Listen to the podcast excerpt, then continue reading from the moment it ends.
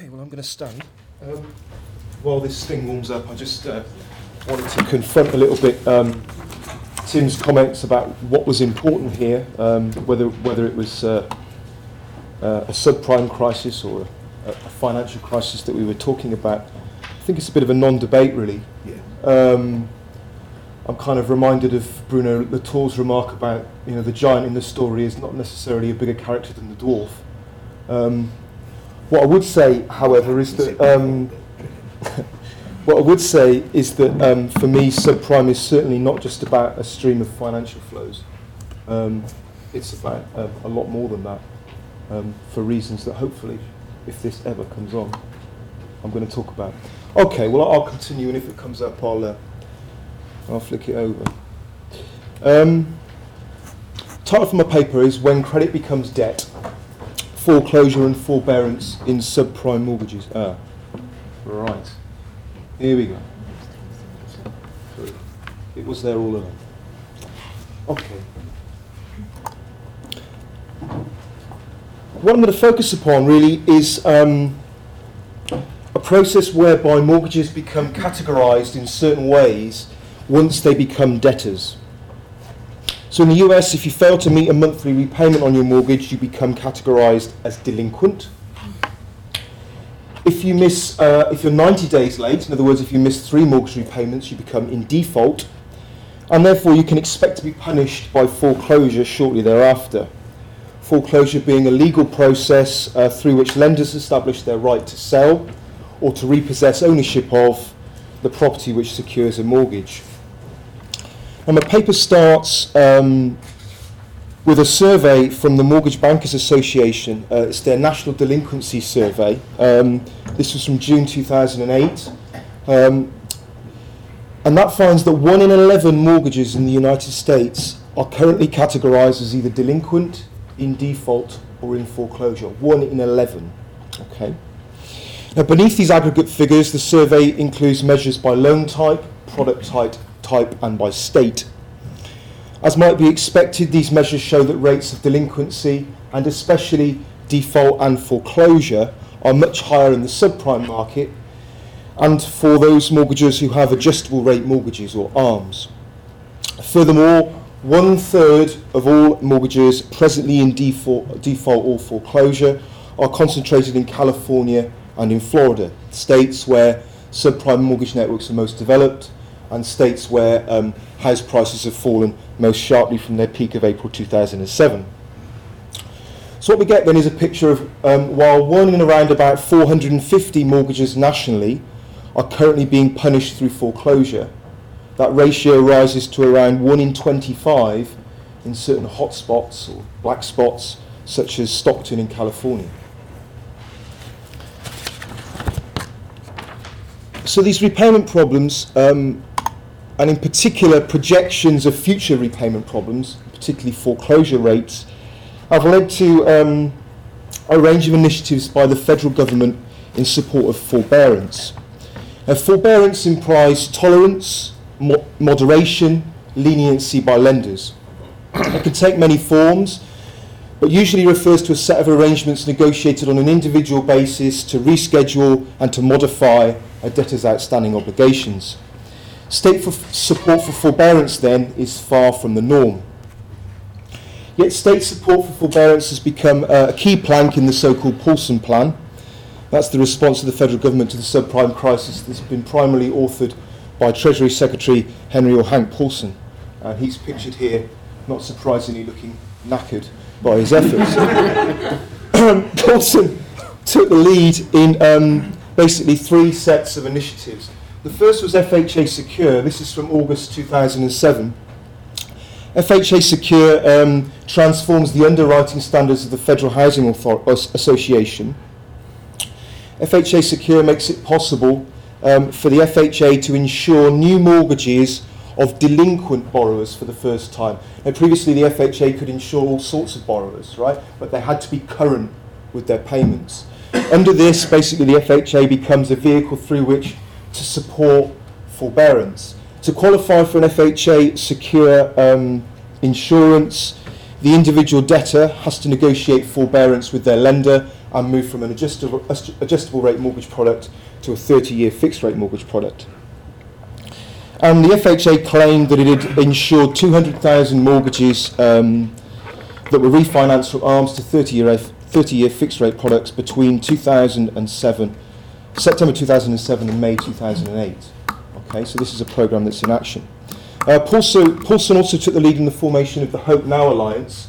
This is an alliance of, uh, a great name, um, this is an alliance of lenders, um, services in particular, all sorts of primary and secondary mor uh, mortgage market institutions, trying to put together what they call a coordinated plan of action. Um, interestingly, uh, their focus has been on, um, on forbearance. Um, they released some figures in February two thousand eight that said that the twenty-six mortgage servicers who are Alliance members and who are responsible for collecting the repayments of ninety percent of subprime loans outstanding had engaged in forbearance with over half a million um, subprime mortgages during the second half of two thousand seven. So again, this is something um, that's the initiative that's being carried forward. And the third and perhaps most um, high-profile aspect of the Paulson Plan in this regard is the American Housing Rescue and Foreclosure Prevention Act of very recently, of July two thousand eight. Um, this is particularly high profile um, and notable for creating the financial package that has subsequently been used um, to bail out uh, Freddie Mac and Fannie Mae. But from uh, the point of view of my paper, what I'm interested in is the way in which the act, which the Act grants authority to the F H A to insure um, up to three hundred billion worth of refinance mortgages, and thereby provides this otherwise self-financed institution with a very huge public subsidy. Okay. So the paper then um, is concerned to try and offer some kind of critical understanding of these programs and legislation, and more broadly to interrogate foreclosure and forbearance. Um, I was tempted in initially trying to write the pa- in initially sort of thinking about this, to try and um, relate these uh, programs and legislation um, to the production and reproduction of owner occupation in the United States. Um, owner occupation is a form of housing tenure. Now, programs that seek to extend um, the mortgage markets at the margins and which step in or intervene in times of crisis are a well-established feature of um, state support for the, the housing and mortgage markets, and arguably of Liberal government of housing in the United States. In the paper, however, what I try and focus upon the questions that are raised by this um, for the government and politics of mass market credit debt. Why is this? Why, why, why, why is it that this that interests me? Well, um, I think that when you place this in the context of, uh, or against the backdrop of the long and recent history of popular credit and debt, federal government support for forbearance is quite remarkable. The primary responsibility for the reproduction of credit relations, always and everywhere, is the responsibility of the borrower, not the lender, is deeply ingrained in economy and society. Indeed, the ways in which such unequal relations are central to the power, privilege and profits of lenders has long been contested throughout the history of credit and debt. So although today's um, subprime debtors in the U S are not punished through incarceration, the debtors' prisons and so on, the representation of the debtor as a guilty party who can and should expect to have their freedom curtailed is nonetheless continues to be foundational to credit debt relations. Until the current crisis in subprime mortgage networks, a moment when credit has become debt on such a huge scale, the norm that responsibility for the upkeep of, upkeep of credit relations should lay largely and almost solely with the, with the borrower has not been seriously shaken in the mass market. Yet it would seem now that there is a willingness to suspend the norms and legal processes that would otherwise foreclose and punish on debtors. Forbearance implies leniency, empathy, and even egalitarianism, and thereby signals something of a, a, a co-responsibility between lender and borrower in credit relations. Indeed, federal government support for forbearance would seem to indicate social and collective responsibility for credit relations. Okay, how am I doing for time, right? Um, I think you've been going exactly ten minutes. Okay. So I'm rushing. Excellent. The argument that I put forward in the paper moves through three steps, and I'll try and develop each of them in turn. The first thing I'm trying to do is to try and think about this foreclo- foreclosure and the place of foreclosure within the government of credit debt,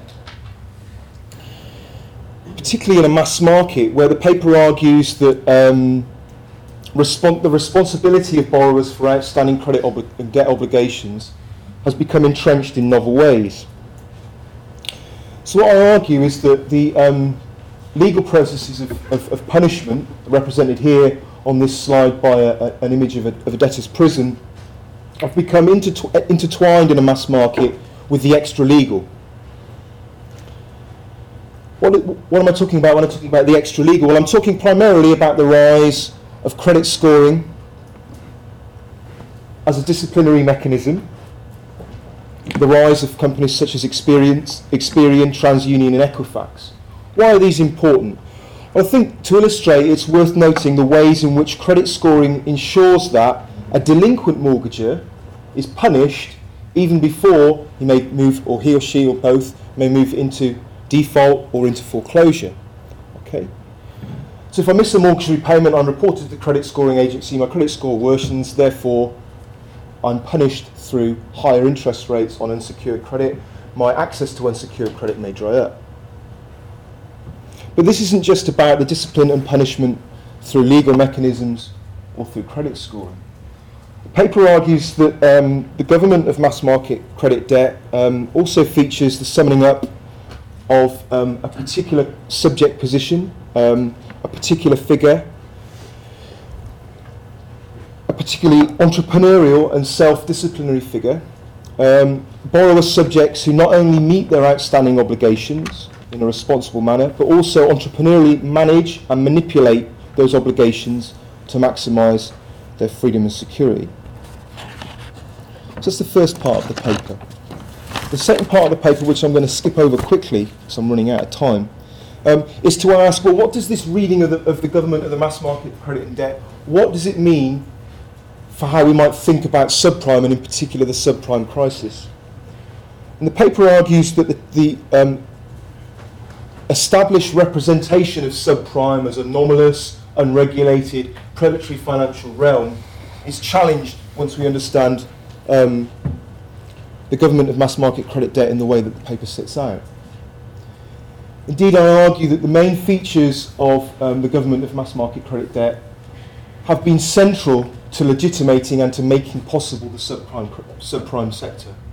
And the paper traces that through uh, by looking at the arrears management of services, by looking at the role of credit scoring and risk-based pricing, but also looking at the way in which adjustable rate mortgages um, summon up leveraged investors in, in George Bush's ownership society. What I want to spend a little bit more time in the time I've got left talking about is the third step that the paper takes, where I'm trying to look, interrogate the politics of forbearance. What is this about? Now, it's certainly the case that federal support for forbearance can be understood as gaining ground because the government of the mass market credit debt has been found seriously wanting. Okay? To a large extent, the representation of subprime borrowers as victims of predatory lending and federal support for forbearance that follows from that is an acknowledgement of regulatory failure. It's also the case that forbearance is necessary, I'm not saying that it's not, in order to prevent large numbers of subprime borrowers from losing their homes. However, what is much less certain is the extent to which forbearance suspends the norm of foreclose and punish, and thereby opens up political space for disagreement over who should be responsible for the reproduction of credit relations. Should this just be about solely about borrower responsibility? To this end, the paper includes some analysis of activist groups that have campaigned for forbearance. We've seen calls for forbearance on what are called um, foreclosure moratoriums by the likes of the Americans for Fairness in Lending and the uh, California Reinvestment Coalition. These are the two groups that you can see um, protesting here on the slide. Um, their calls are underpinned by the view that lenders should be responsible, okay, not only for the point, at the point at which credit is sold, but for the life of credit relations. That said, their initiatives and campaigns on forbearance may actually close down may actually close down the political possibilities for co-responsibility between lenders and borrowers in credit relations. The norm of borrower responsibility for outstanding credit debt is at once challenged by forbearance and reinforced. The paper argues specifically that the politics of forbearance can be seen to further the legal, calculative and self-disciplinary forces of the government of mass market credit debt. So to try and take each of these in turn. It's important to recognise that from the outset, concerns to promote forbearance typically reduce political questions over who should be responsible to a set of legal questions, particularly over which debtors should be singled out for punishment, right, and which debtors should be included with any, within any um, forbearance rights. In particular, this, this, this legal move reduces this to a question of rights. So, for example, legal activists and critical legal scholars are currently campaigning for a national foreclosure bill. Okay? At present, foreclosure is something that's undertaken at the local level. What they'd like to see is a uniform procedure in every state. Some of them, quite, I think, quite ironically, recommend that because of this patchwork of uncertainty across state legislators, if you find yourself in a situation of foreclosure, what you should do is you should liberate yourself by declaring yourself bankrupt. Right? Bankruptcy has a federal is, is, takes place within a federal framework, and there are certain provisions that prevent that, that give you the opportunity, a last gasp attempt to save your home. But again, here this political question is being reduced to a set of legal questions. Not dissimilarly, political attempts to forge co-responsibility between lender and borrower in debt workout are also abridged as attention comes to focus on calculative measures to determine who is eligible, right? Inclusion and exclusion in forbearance. So, for example, um, there's been a lot of critical energy uh, by activists in the States um, devoted to challenging the limitations of F H A Secure. These limitations arise out of the particular underwriting criteria that are used, and interestingly, the risk-based pricing that the F H A themselves use. Finally, the politics of forbearance, um, I think, necessarily produces a temporary and exceptional suspension of the norm that borrowers should be responsible.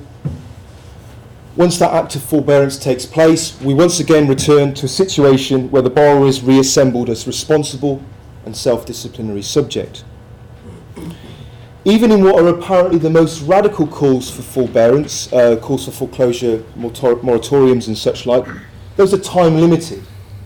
Right? There's a sort of sense in which, well, you know, this is okay, we'll put this in place for one or two years. Once it's solid, we can return to normal.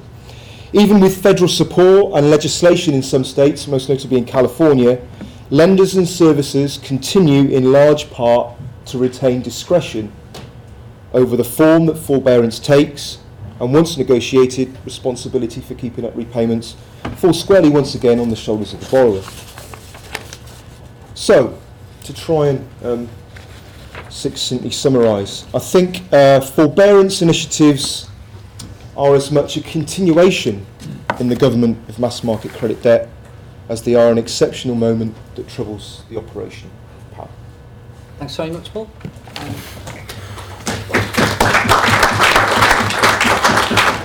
hand over straight to Graham. Graham, ten minutes max. Right, five minutes on each paper.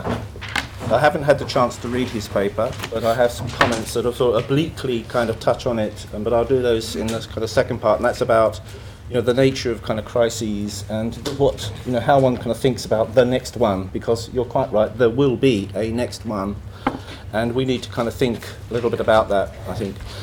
Um, but I'll say, first of all, about uh, Paul's paper, which I have nothing but admiration for. There's several things going on here. Uh, there's several levels in which you can read the paper, but I want to concentrate from, posit- from the point of view of my r- remarks on the question of forbearance, and particularly how you discuss the operationalisation of forbearance. I think this has got some kind of general implications.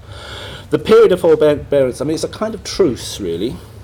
No party is quite satisfied with the outcome, but satisfied enough to let things rest in a way for a while. It's sort of breathing space, and therefore it's kind of a very interesting period, I think.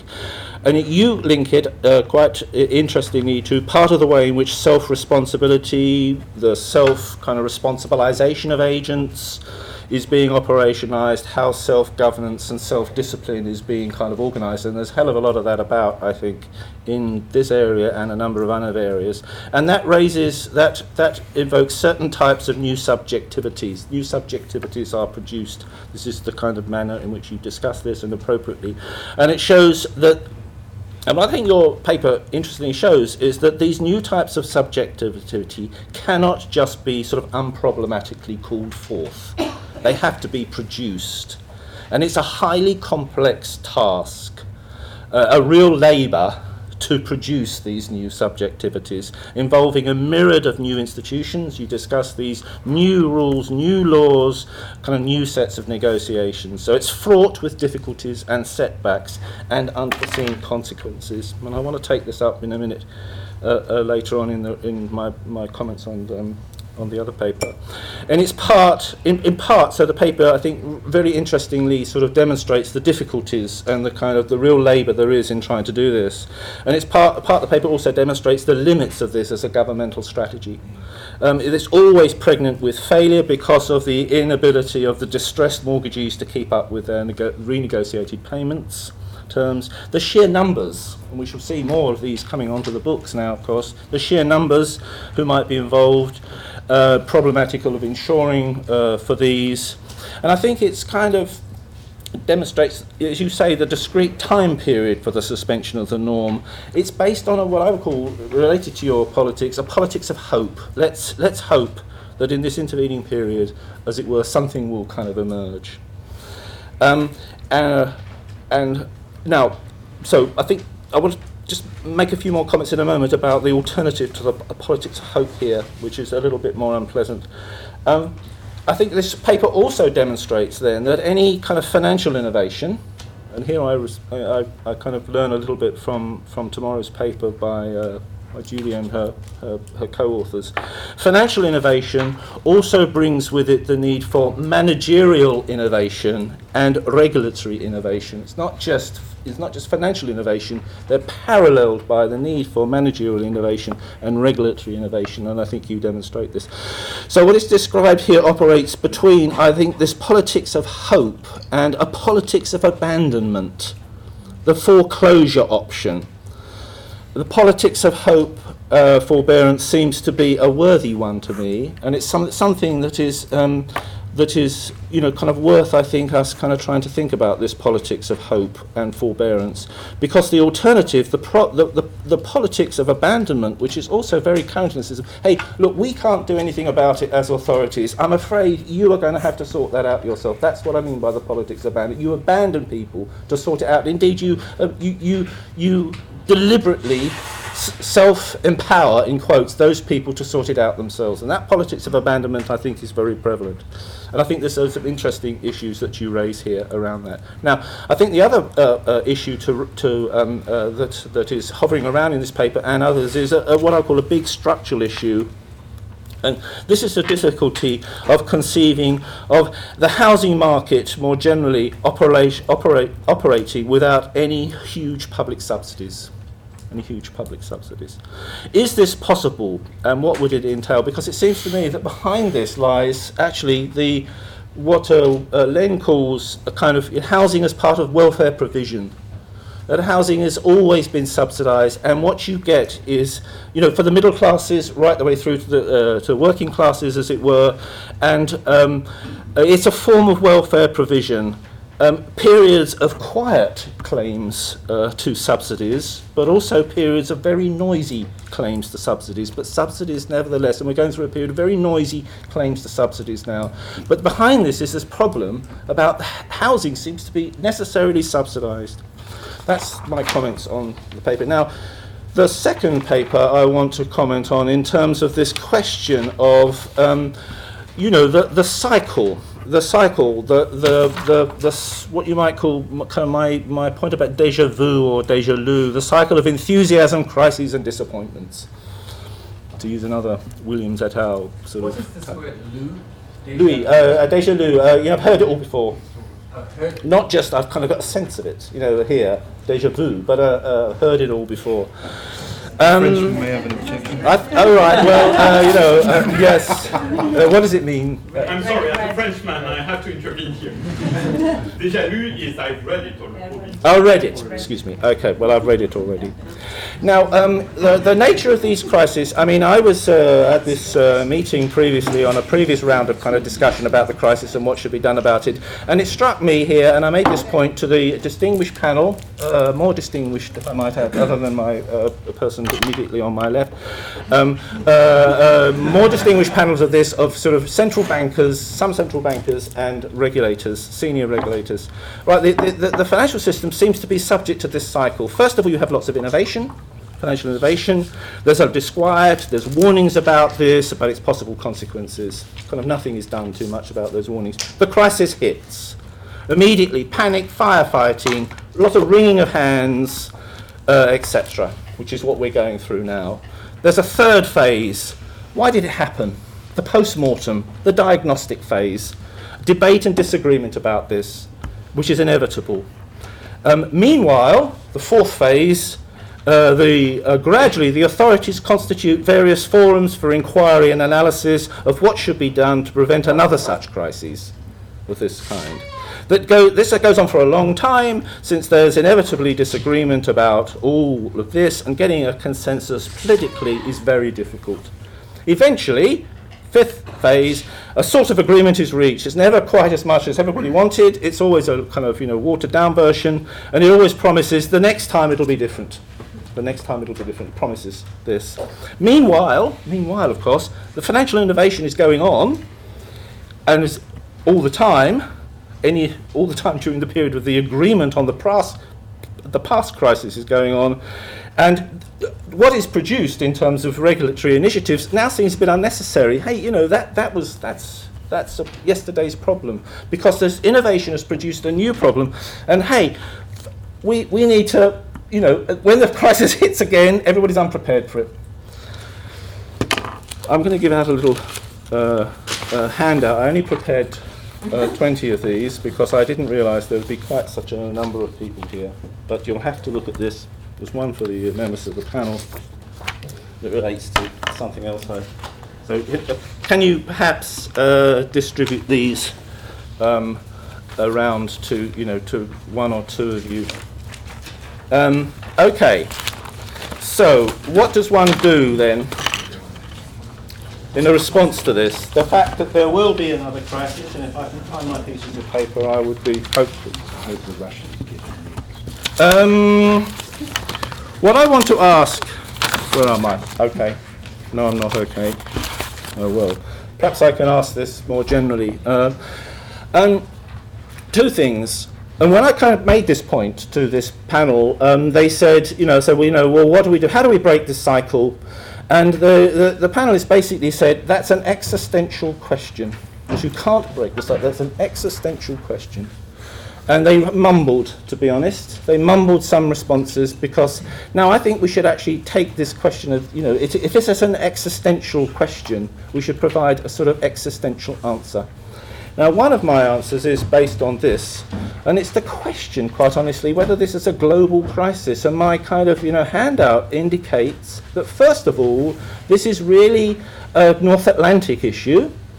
Uh, that's first indicated by, if you look at the kind of list of, of banks and how much they lost, and that's only until August, there's more. But, you know, it's all, it's very much a North Atlantic issue, very little spillover to the other parts of the world. Yeah. And this... Yeah. Well, yet, or whatever. But my my uh, my uh, uh, diagrams, I think, one is for two thousand six, and the others are for nineteen ninety-nine and two thousand one, uh, indicate that actually the, f- the the global capital flows are not that global. Actually, they are. They are. If you were to add up Europe there, the wider Europe, the bigger Europe, that's in the U K as well as Eastern Europe and so on, you'd find that eighty percent of the activity, both of the d- domestic uh, uh, uh, uh, credit uh, uh, shown here and um, and of flows, is between the U S and Europe, the, the, the greater Europe. eighty percent. So what we've got to think about, I think, is kind of, you know, is, is not a global response, but actually something else. And I would actually kind of argue, and I do in the kind of third edition of my book, you know, uh, for a kind of much more a differentiated and what you might call super-regional kind of, you know, approach to this, to, to uh, thinking about regulatory structures. Not global, but supranationally reachable, because actually, and this is demonstrated exactly by these, uh, it isn't quite demonstrated by these um, diagrams which are about the financial system, but in the kinds of the real economy, such that we can talk about that anymore, it's very much supranationally regionally organised, and increasingly so, actually. So it's not global, and that requires us to imaginatively think quite differently about the kind of regional, the kind of financial global architecture that you might um, think about installing. And the second uh, uh, point about this is that this is an existential question about can you kind of, you know, can we stop this cycle? And you can't. If it's, but if it's non-calculative, it's not foreseen, it's not rational, what sort of, what sort of ways do you think about this? If it is existential, You've got to, you've got to always expect uh, the unexpected, the unforeseen consequences, the unpredictability, and it's an eruption. And this actually requires a, quite a different kind of way of approaching these things, which I think is to think of a flexible uh, system, very flexible regulatory system, prepared for improvisation, uh, for imaginative thinking on the hoof. And one's got to actually not, as it were, institute yet another sort of large kind of body of, of, of kind of norms and kind of regulatory rules if, if this is the nature of the kind of financial system that we're faced with. Great.